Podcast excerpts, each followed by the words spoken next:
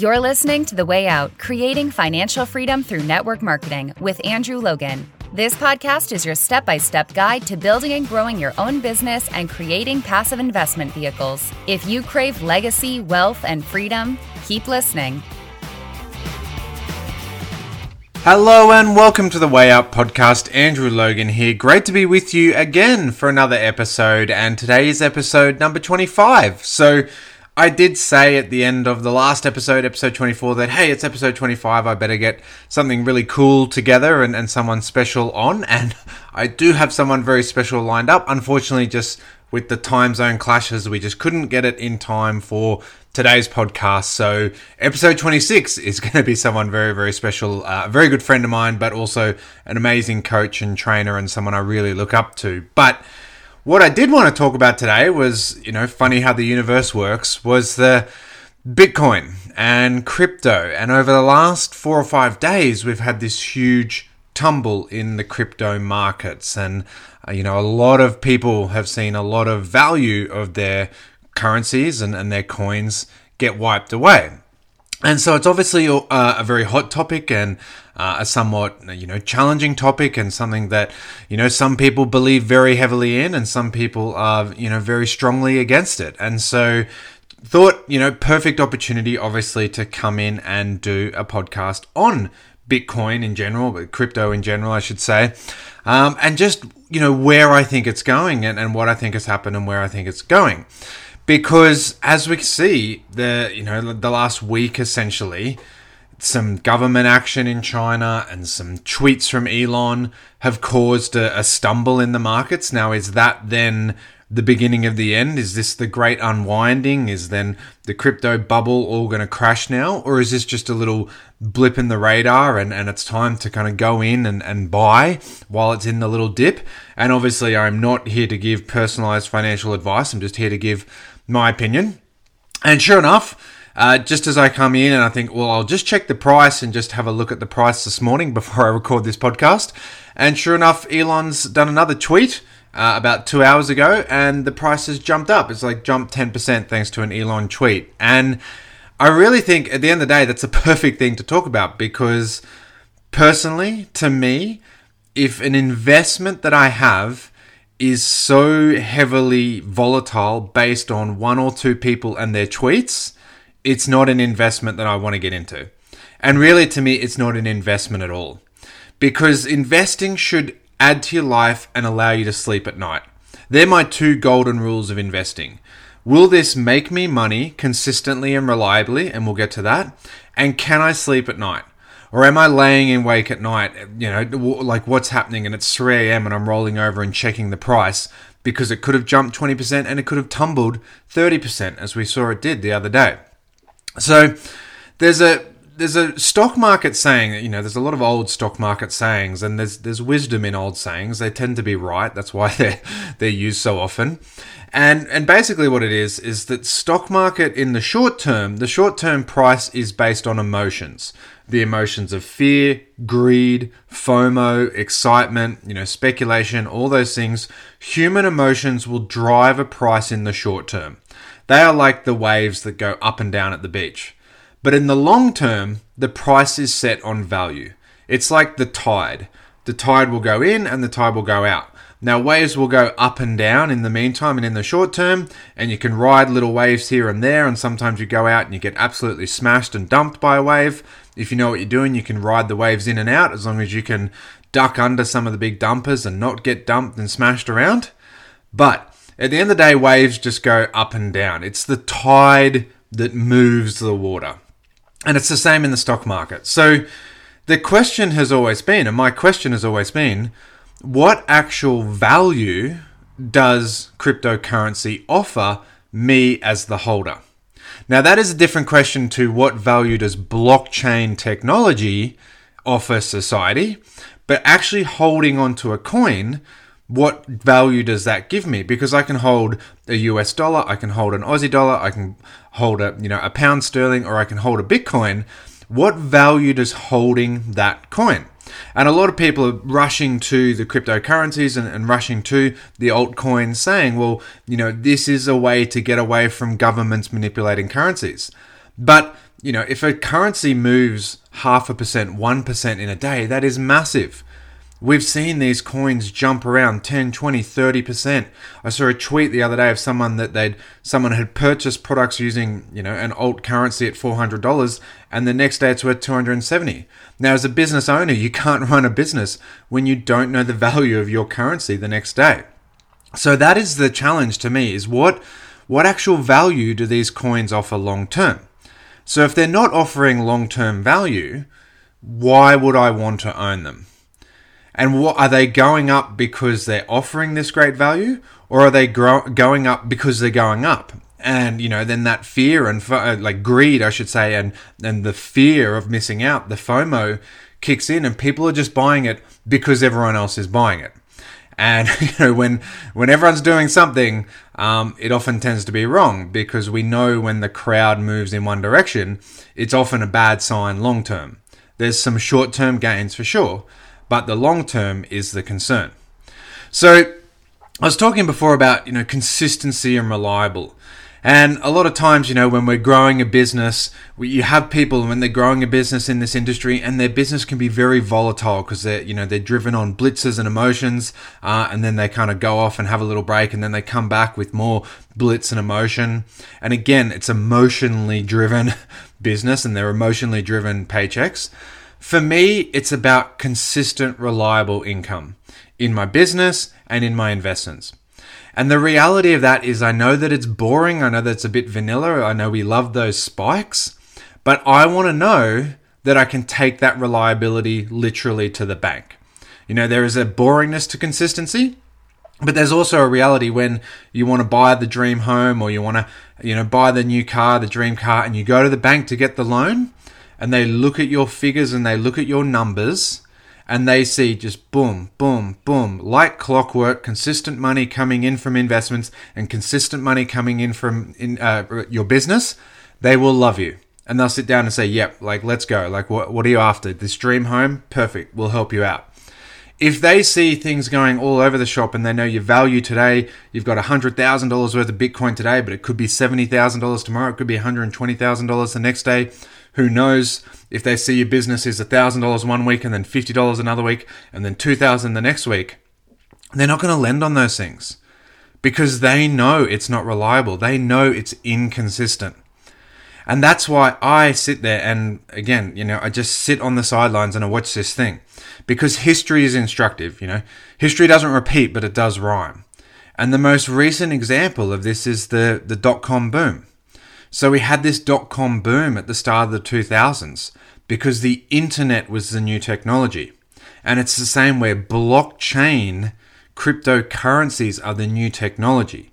But then you had all these companies, and we remember, you know, the Yahoos and the Alta Vistas and, and some Netscape navigators. Some of you probably never even heard of those companies.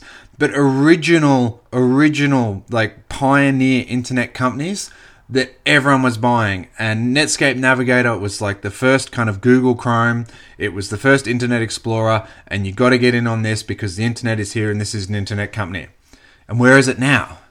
Right? It was driven up by emotion, it was driven up by greed, but it wasn't a very good program. it wasn't a, a particularly good Internet Explorer. And things like Google Chrome came afterwards and replaced it because they were much better. So we had, you know, search engines like AltaVista, and then again, Google came along after. So, cryptocurrency, yes, it will change. But we are one government announcement away, we are one Elon Musk tweet away from the price either doubling or halving. And for me, that is not reliable enough. I can't sleep at night knowing all the hard work I'm doing, all the money that I'm putting away, and I'm putting away for our kids and our grandkids. It could be worth $10 million or it could be worth 10 cents. And to me, that's gambling. That is tossing a coin. And yes, it may have landed on heads, but if I bet tails, I've lost everything. So if I'm going to invest and I'm truly putting away for the future and I'm truly having that long term vision and I'm truly wanting stuff that I know my kids will be using later on, then I can't bet on a single coin. I cannot put all my money into a single coin like Ethereum or Bitcoin.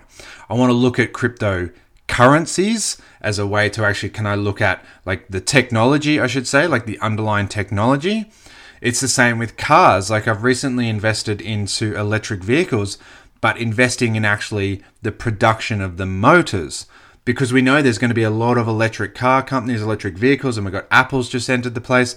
Tesla's obviously the big player in the place. I'm going to come one step back in the chain and I'm going to look at actually someone on the production line because they're producing the equipment that then these other companies are going to go out and use. Okay. And then, so that comes back to why do I stick to property? Why do I just find property as thing? Because property is consistent and reliable. It doesn't have the huge swings up and down. It's a reliable rental income, and no matter what, people are going to need a roof above their head. You know, no matter where society is in 10, 20, 30 years when my kids grow up, people need roofs over their heads. And the house prices, you know, they'll have surges and they'll have flat times, but they never double and they never halve overnight like stocks and as particularly coins do. And so that's why these new technologies to me, I just see that eventually things will fall apart. Overall, maybe you know one or two coins will survive. We can't have a cryptocurrency society. We cannot have a digital currency society where we have hundreds of coins. So if two or three coins do come out, which two or three coins are they going to be? Who knows? I mean, that, that is speculation, and that is to an extent a lottery, that is to an extent a gamble. And Bitcoin is the kind of first, and Bitcoin is the major, but Netscape Navigator was the first and the major one 20 years ago, too. And where is that now? you probably buy it for one cent a share. So, to me, cryptocurrency, yes, it's the future. But I think governments will just develop their own and then they'll outlaw all these other ones because that's what they do. Government took control of gold all those years ago. Government will just take control of digital currencies. And that is what China is suggesting. And that's what has caused a lot of the recent fear. And once we have fear, and once fear takes over greed, that's when people have like rush and people rush to the exits and we have these great unwindings. So, Bitcoin, it's in a drop if it's something you like, if it's something you're interested in, please do your own research. Please invest in Bitcoin because you believe in the long term value of Bitcoin. Not because it's going up, not because it just keeps going up and it's continued to go up over the last couple of years. You know, to the moon is not an investment strategy. If you truly believe in it, then go that path. I'm not here to give personal financial advice, but I am going to say that just because it has gone up in the past doesn't mean it will continue to go up in the past and doesn't mean it's actually giving any value. We're still in a short term spike of emotion driven investing. I prefer to stick to long term boring things and I prefer to look at the earlier part of the chain. So, is there a way I can invest in blockchain technology as opposed to being at the end of the game and just picking and choosing a coin essentially at random? essentially with a bit of guesswork and essentially speculation. And then again, if my grandchildren's future comes down to my gambling now, I can't do that. I'm going to stick to safe things that reliably pay a consistent income to me every week or every month because I know I can do stuff with that. I know I can sleep at night and I know that's adding to my life and that into my future.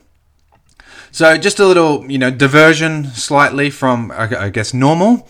Um, but, you know, recent events, this big big kind of like you know speculate uh, speculation of cryptocurrencies and there's new coins coming out and there's a lot of people who've made a lot of short-term income now that's obviously great as long as they do the right thing with them. I'm seeing a lot of Maseratis and Bugattis on my Instagram feed, which means they're not doing the right things with it.